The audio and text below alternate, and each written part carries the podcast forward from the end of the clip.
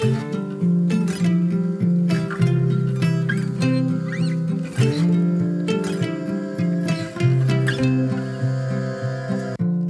och välkommen till For Health med Anna Sparre.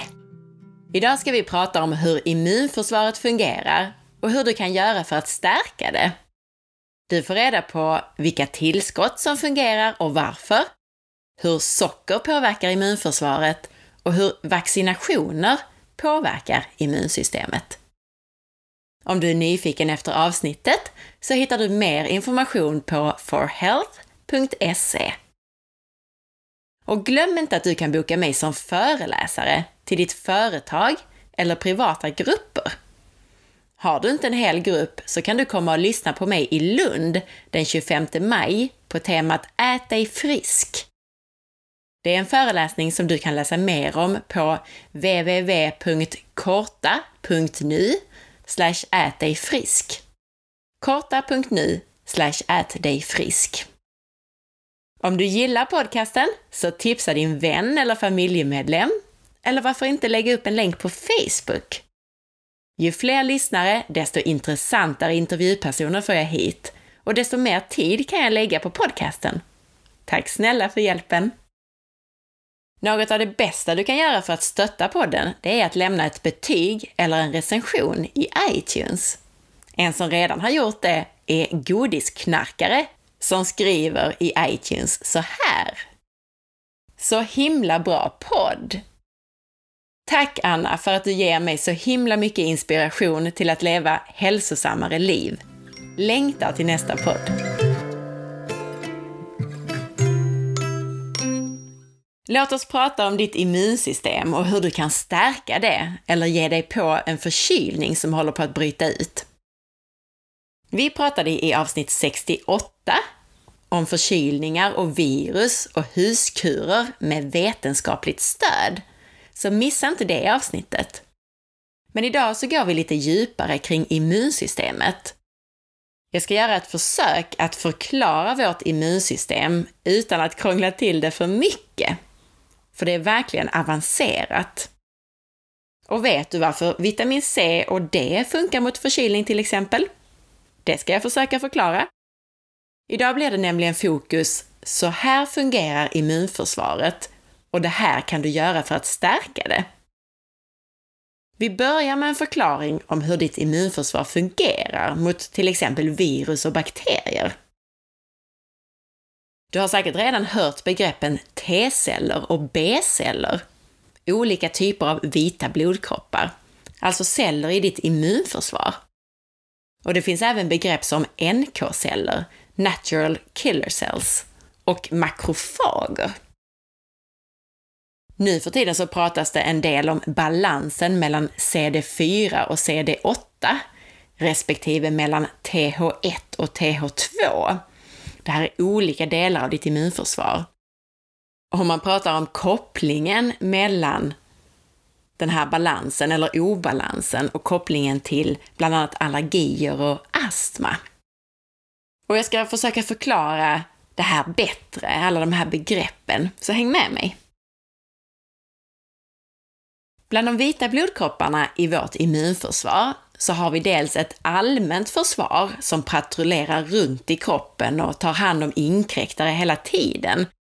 Och dels mer specialiserade lymfocyter, alltså celler, immunceller, som riktar in sig på särskilda speciella fiender. En del av de här specialiserade immuncellerna behöver kroppen bygga upp när den första gången träffar på viruset eller bakterien. Kroppen måste mobilisera och skapa många krigare av just den typen som ska ta hand om just det viruset helt enkelt. Om vi börjar med den delen av immunförsvaret som inte är så specifikt utan angriper lite mer allmänt, lite mer brett, så har vi dels så kallade N K-celler, de här natural killer cells, som patrullerar runt i kroppen och tar hand om onormala celler. Och med onormala celler så menar jag både cancerceller och celler som har infekterats. N K-cellerna tar död på de här onormala cellerna direkt när de upptäcker dem. Och N K-celler har bland annat som uppgift att initiera programmerad celldöd, apoptos. Vi har också makrofager som är lite mer allmänna. Makrofager slukar alla sorters inkräktare, alltså till exempel virus och bakterier. De äter helt enkelt upp dem. Men de kommunicerar också till det mer specifika immunförsvaret, alltså de här lite mer specialiserade cellerna som specialiserar sig på särskilda fiender, genom att makrofagerna visar upp sina byten eller delar av sina byten för de här specialiserade cellerna. Och på så sätt talar om vilka delar av immunförsvaret som måste mobilisera sig, som måste sätta igång. Och redan här så kan vi ta en liten paus ifrån själva funktionen i immunsystemet och prata om näring i maten. För immunsystemet skapar alltså makrofager som slukar inkräktare. De här makrofagerna kommunicerar med andra delar av immunsystemet genom att visa upp sina byten så att andra delar av immunsystemet kan göra sig redo. Men målet är att ha så starka makrofager att de tar hand om väldigt mycket av inkräktarna direkt. Alltså så att vi inte behöver det här andra immunsystemet lite längre bak som måste mobilisera sig. C-vitamin går in i de här immuncellerna, i makrofagerna. Och det är bra att ha hög koncentration av C-vitamin i de här cellerna eftersom de använder det i sin attack mot virus och bakterier. Men C-vitaminmolekylen liknar sockerarten glukos, blodsocker alltså. Om vi äter mycket socker och andra snabba kolhydrater så kommer makrofagerna att suga i sig socker samtidigt med C-vitamin. Glukosen tar alltså över en hel del plats och fastnar i C-vitaminreceptorer, som egentligen alltså hade varit bättre för vitamin C. Så de här makrofagerna hade varit effektivare utan den här glukosen. Sockret hindrar alltså C-vitaminet från att göra sitt jobb. Och vad jag vill säga med det här är att du kan stärka ditt immunförsvar och särskilt den här första linjen av försvar genom att få i dig mycket C-vitamin och begränsa sockerintaget. Apelsinjuice är alltså inte någon höjdare, eftersom det inte bara innehåller lite C-vitamin utan också en hel massa socker. Bättre C-vitaminkällor är paprika, broccoli, grönsaker generellt och ibland hela solmogna frukter. Till och med lever innehåller bra nivåer av C-vitamin utan en massa socker. Och känner du att du håller på att bli förkyld så är det inte fel med ett tillskott av C-vitamin. Och den här mekanismen där C-vitamin behövs i makrofagerna som ska sluka i sig virus och bakterier, det är också anledningen till att det kan hjälpa med höga doser C-vitamin vid första tecken på förkylning eller annan infektion. Eller det är en av anledningarna i alla fall. Jag fick en hel del frågor efter intervjun med Peter Wilhelmsson i avsnitt åttioett. Där han rekommenderar mycket höga doser av olika vitaminer och mineraler om du drabbas av ett virus. Och just vid förkylning så tycker jag att det är lämpligt att ta högre doser av en del tillskott. Vitamin C är någonting som jag själv tar om jag känner att jag börjar bli förkyld. Och jag vet många funktionsmedicinskt utbildade som använder sig av just C-vitamin vid de här tillfällena. Att ta ungefär ett gram, alltså tusen milligram, i timmen under några timmar, upp till ungefär åtta till nio gram under en dag, det kan vara helt okej okay och hjälpa mot det här viruset och den här förkylningen. Men så fort magen börjar köra runt eller du får lös avföring så stoppar du för den dagen och äter inte mer C-vitamin. För då har du kommit upp till din toleranströskel och då försöker kroppen göra sig av med resterande C-vitamin och du blir lite lös i magen helt enkelt. Köp förresten inte de där sötade brustabletterna med en massa tillsatser. För att vara extra snäll mot magen så kan man köpa det i en saltform, i en askorbatform, till exempel i form av kalciumaskorbat eller magnesiumaskorbat, istället för som syra, alltså istället för som askorbinsyra, då blir det inte så surt för kroppen. Men en snabblösning som jag själv använder ibland, om jag håller på att bli förkyld eller så, det är att gå ner till livsmedelsbutikens kryddhylla och köpa en påse askorbinsyra. Där får du en tjugo gram askorbinsyra för typ tio kronor. Askorbinsyra är ju C-vitamin. Och socker eller snabba kolhydrater som då bildar glukos eller blodsocker i kroppen, det hindrar faktiskt immunsystemet i flera timmar av olika anledningar. Bland annat det som jag beskrev. Men också eftersom ett högt eller svängigt blodsocker är en påfrestning som måste prioriteras snabbt av kroppen, före immunsystemet kanske. Hur som helst, det var lite om det allmänna, mer ospecifika försvaret. Låt oss titta lite på våra specialiserade trupper. B-celler och T-celler, det är så kallade lymfocyter, alltså en sorts vita blodkroppar, och tillhör våra specialiserade trupper. Det är de här delarna av immunförsvaret som ser till att vi blir immuna mot olika sjukdomar. För varje liten fiende, alltså en särskild bakterie, ett virus eller en toxin, så finns det en specialiserad B- och T-cell som är programmerad att ta hand om just denna fiende mot vår kropp. Så ju fler fiender vi har stött på, desto fler är vi immuna mot, desto fler olika sorters B- och T-celler har vi som kommer ihåg de här fienderna. B-cellerna bildas i benmärgen och här bildas även förstadiet till T-cellerna. Men T-cellerna mognar sedan i brässen. Och du kan tänka B som i benmärg eller bone marrow och T som i thymus, thymus som är engelska för brässen. B-lymfocyter, B-celler, har som huvudfunktion att bilda antikroppar. Alltså små proteiner som är designade att binda till och förstöra en viss fiende. Medan T-lymfocyter, T-celler, svarar för det specifika så kallade cellförmedlade immunförsvaret. T-cellerna måste få fienden presenterade för dem. Till exempel från makrofager som jag nämnde tidigare, att de kommer och presenterar, här har vi den här fienden. Och när fienden presenteras för en T-cell så aktiveras den. Så det man kan säga är att B-celler, de är inte så rörliga utan de håller mest till i lymfan. Men de behöver inte få fienden presenterade för sig utan skickar ut antikroppar som tar koll på fienden ändå. T-celler är mer rörliga i hela kroppen. Och T-cellerna är särskilt intressanta för de skiljer sig från de mer ospecifika delarna av immunförsvaret. T-cellerna tillhör det, det, som jag sa, det adaptiva immunförsvaret, det som anpassar sig efter fienden helt enkelt. Men det finns en rad olika sorters T-celler, såsom T-hjälparceller, cytotoxiska T-celler, minnes-T-celler och regulatoriska T-celler. Minnes-T-celler överlever långt efter att viruset eller bakterien bekämpats och hjälper till att bibehålla immunitet, så kroppen kommer ihåg och är snabb på att attackera så fort det dyker upp samma virus eller samma bakterie. Cytotoxiska T-celler fäster vid fienden eller infekterade celler och tar död på dem med sina toxiner, med sina gifter.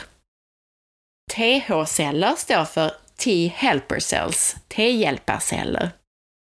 Och detta är de allra vanligaste T-cellerna.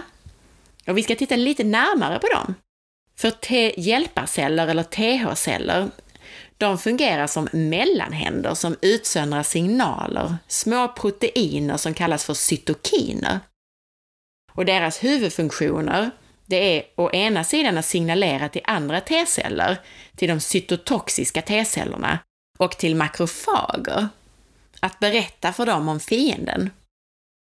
Å andra sidan så finns det T H-celler, T-hjälparceller, som samarbetar med B-celler för att producera antikroppar. Så även om det är B-cellerna som är ansvariga för att producera antikroppar så behöver de först bli stimulerade av T-hjälparceller. Och det är här, det här som kallas för T H ett och T H två kommer in om det är någon av er lyssnare som har hört talas om den viktiga balansen mellan de här delarna av immunförsvaret, T H ett och T H två. Det finns nämligen olika sorters T H-celler eller T-hjälparceller beroende på vilka cytokinsignaler de utsöndrar. Bland annat så finns det de två huvudgrupperna av T H-celler, T-hjälparceller alltså, som kallas T H ett och T H två. Och om du inte riktigt har hängt med på hela det här så summerar jag att T H ett och T H två, det är alltså två olika sorters T-hjälparceller eller T-hjälparceller.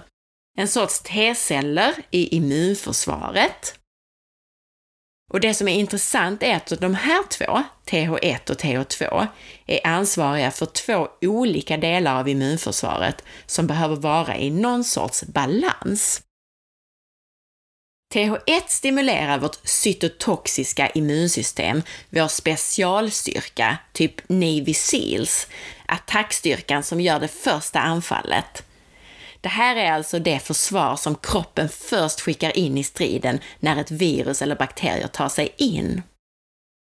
T H två stimulerar vårt antikroppsbaserade immunsystem, infanteriet som kommer bakom de här Navy Seals efter att de meddelat att det är dags att komma in i striden. I vår kropp så tar det ungefär sju dagar innan det här infanteriet, T H två-delen, har mobiliserat sig och attackerar ordentligt.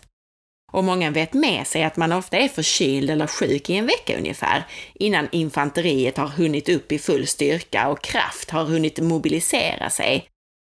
Men nästa gång som kroppen stöter på den här fienden, just det här viruset, så är kroppen redo och mobiliserad. Den är immun, så då blir man inte sjuk.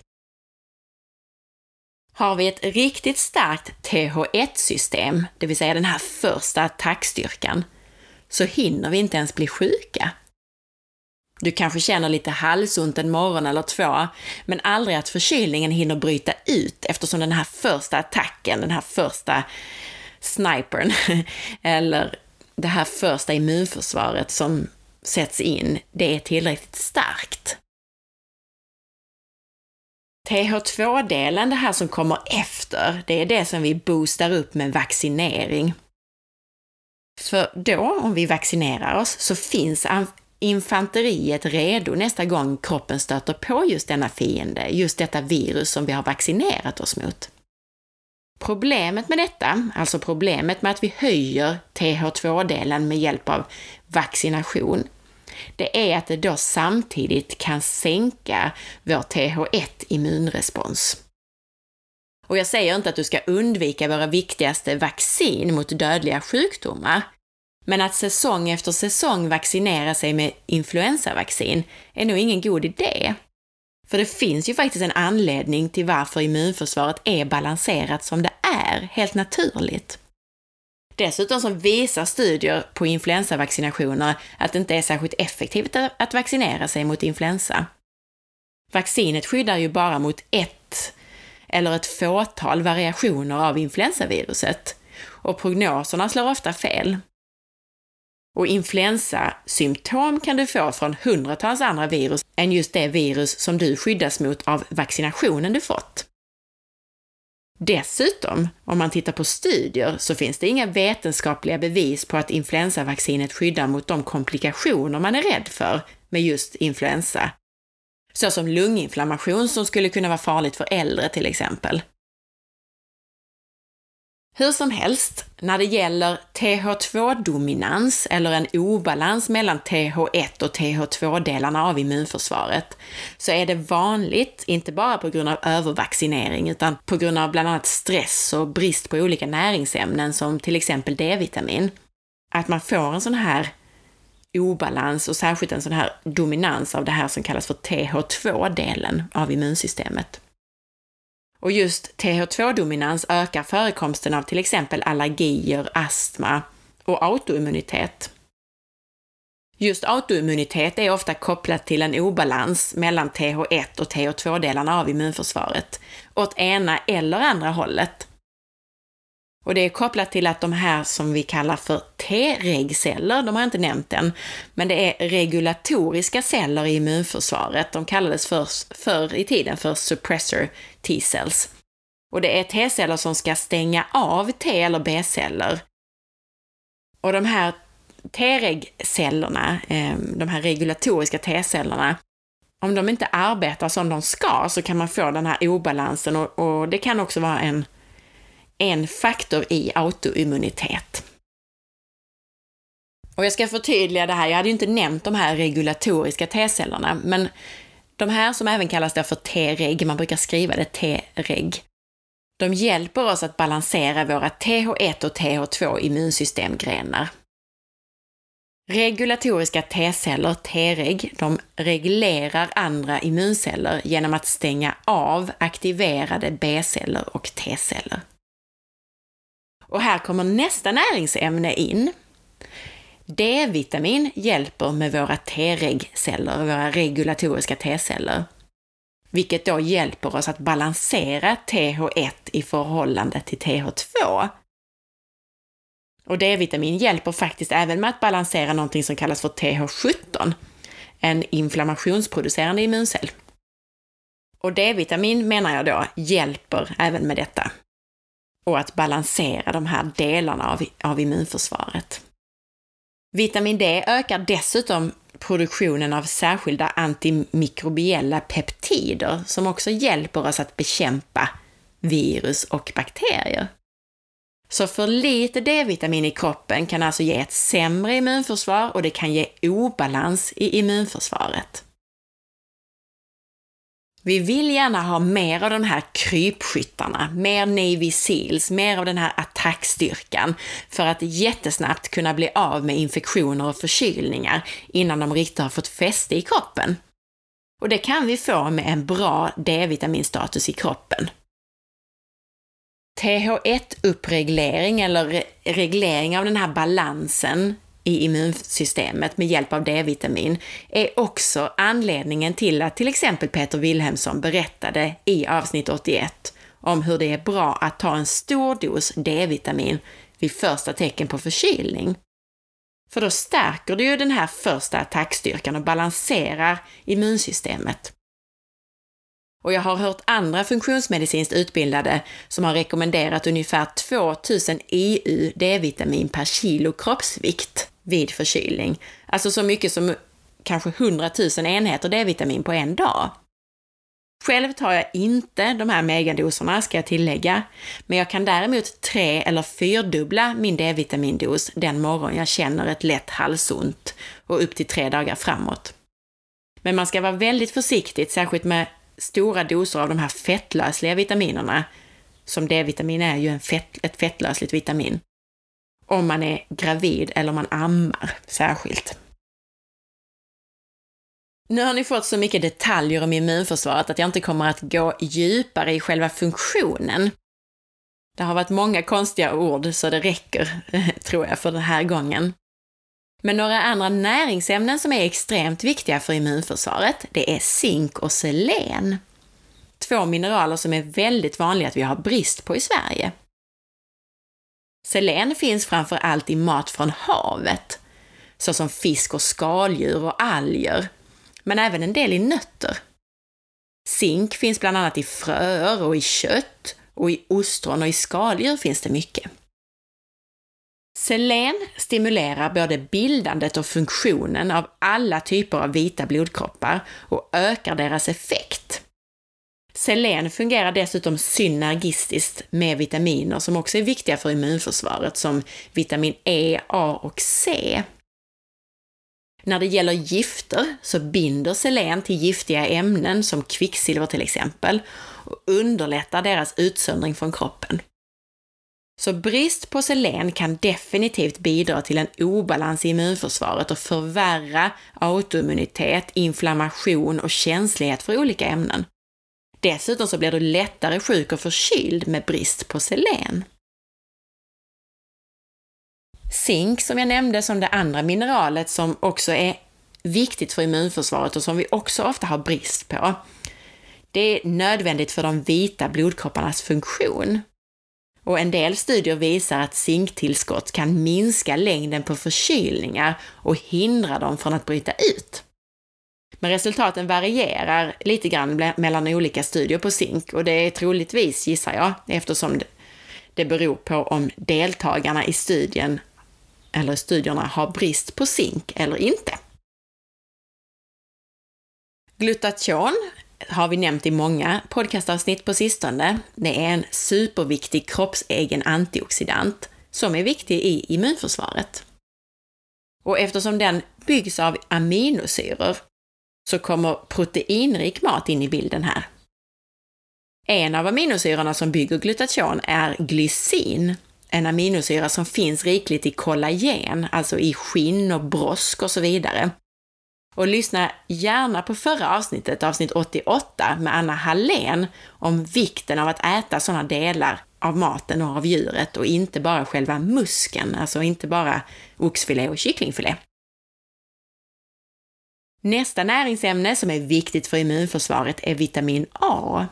Ett fettlösligt vitamin som finns i fetmat som till exempel smör och som är viktigt för immunförsvaret. Vitamin A är bland annat viktigt för kroppens barriärer mot inkräktare, alltså för huden och för slemhinnorna och så vidare. Men det behövs också för en del vita blodkroppars funktion, till exempel för makrofagerna som ska sluka våra virus och bakterier. Min erfarenhet är dock att A-vitamin inte är en lika vanlig brist som brist på till exempel selen och zink, i alla fall inte hos de som äter rikligt med naturligt fett. Men allt har ju inte med tillskott och näring eller mat att göra. Det finns ju andra livsstilsfaktorer som spelar in för immunförsvaret.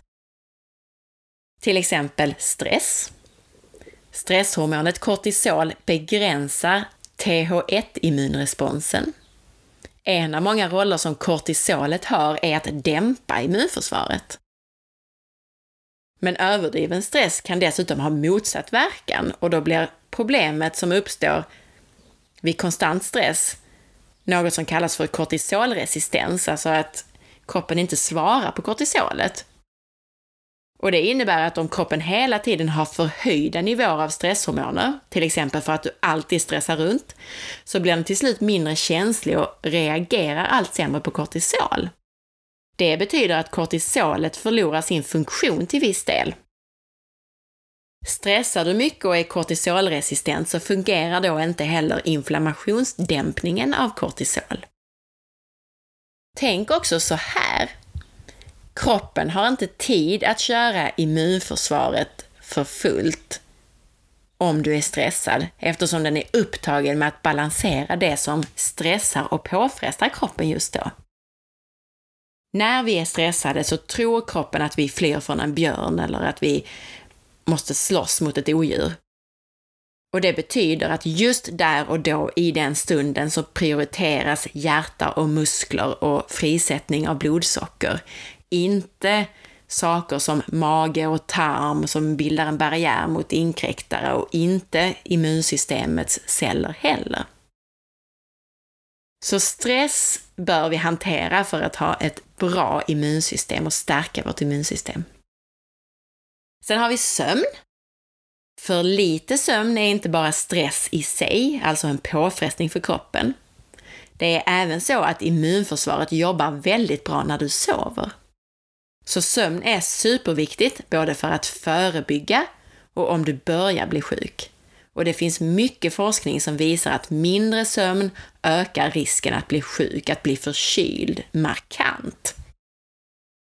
Så sen som igår kväll så kände jag lite influensasymptom faktiskt, med lite ont eller obehag i kroppen.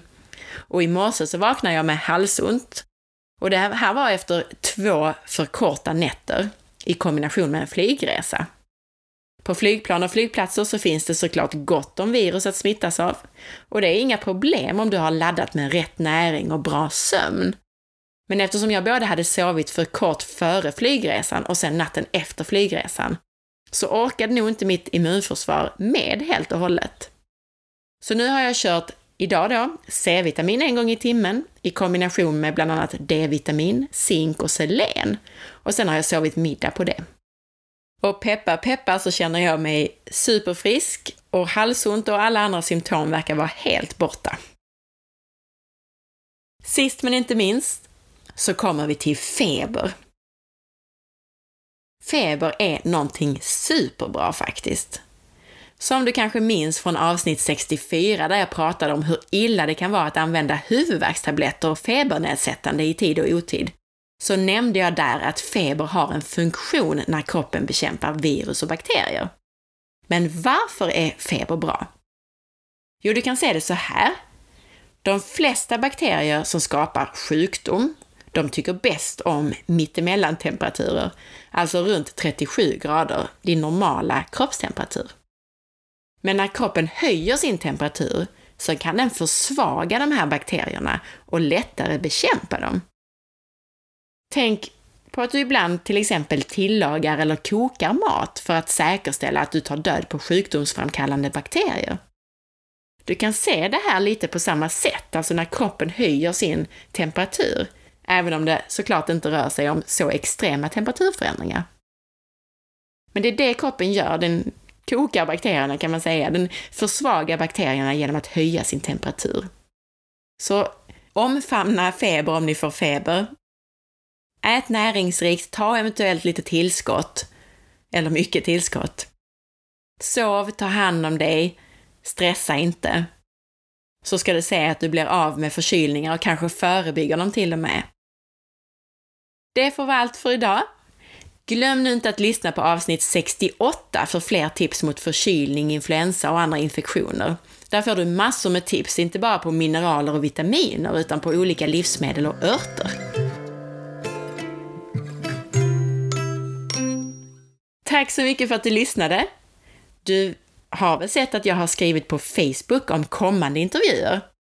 Du har möjlighet att ställa frågor till två återvändande gäster. Två av de mest populära gästerna jag har haft här i podden.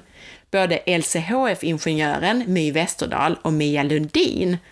Båda de kommer tillbaka till podden inom kort. Och med My så kommer vi att prata mer om sockerberoende, men med mer fokus på återfall den här gången. Med Mia Lundin så kommer vi bland annat att prata om binjurar, utmattning och hypotyreos. Glöm inte och missa inte att ställa frågor till de här intervjupersonerna. En ny gäst som kommer snart är spännande amerikanska hälsoprofilen Stephanie Keto Person som hört av sig och vill vara med i podden. Superkul! Och till alla de här intervjupersonerna djurna och de här intervjupersonerna så har jag tipsat på facebook punkt com slash forhelp punkt se om att du kan ställa frågor. Antingen där på Facebook direkt i tipset eller i kommentarerna på forhelp punkt se. Missa nu inte din chans att styra innehållet och ställa frågor om det är just du undrar över. Så missa inte heller att följa med på facebook punkt com slash forhelp punkt se där du får de här tipsen och möjligheterna att ställa frågor till intervjupersonerna. Och följ också med på Instagram under signaturen A Sparre. Gå gärna in i iTunes och lämna betyg och recension. Och titta in på bloggen på forhealth punkt se för att önska intervjupersoner eller ställa frågor till intervjupersonerna eller till mig som du vill att jag tar upp och besvarar i podcasten. Ha en underbar och immunstärkande vecka. Hej då!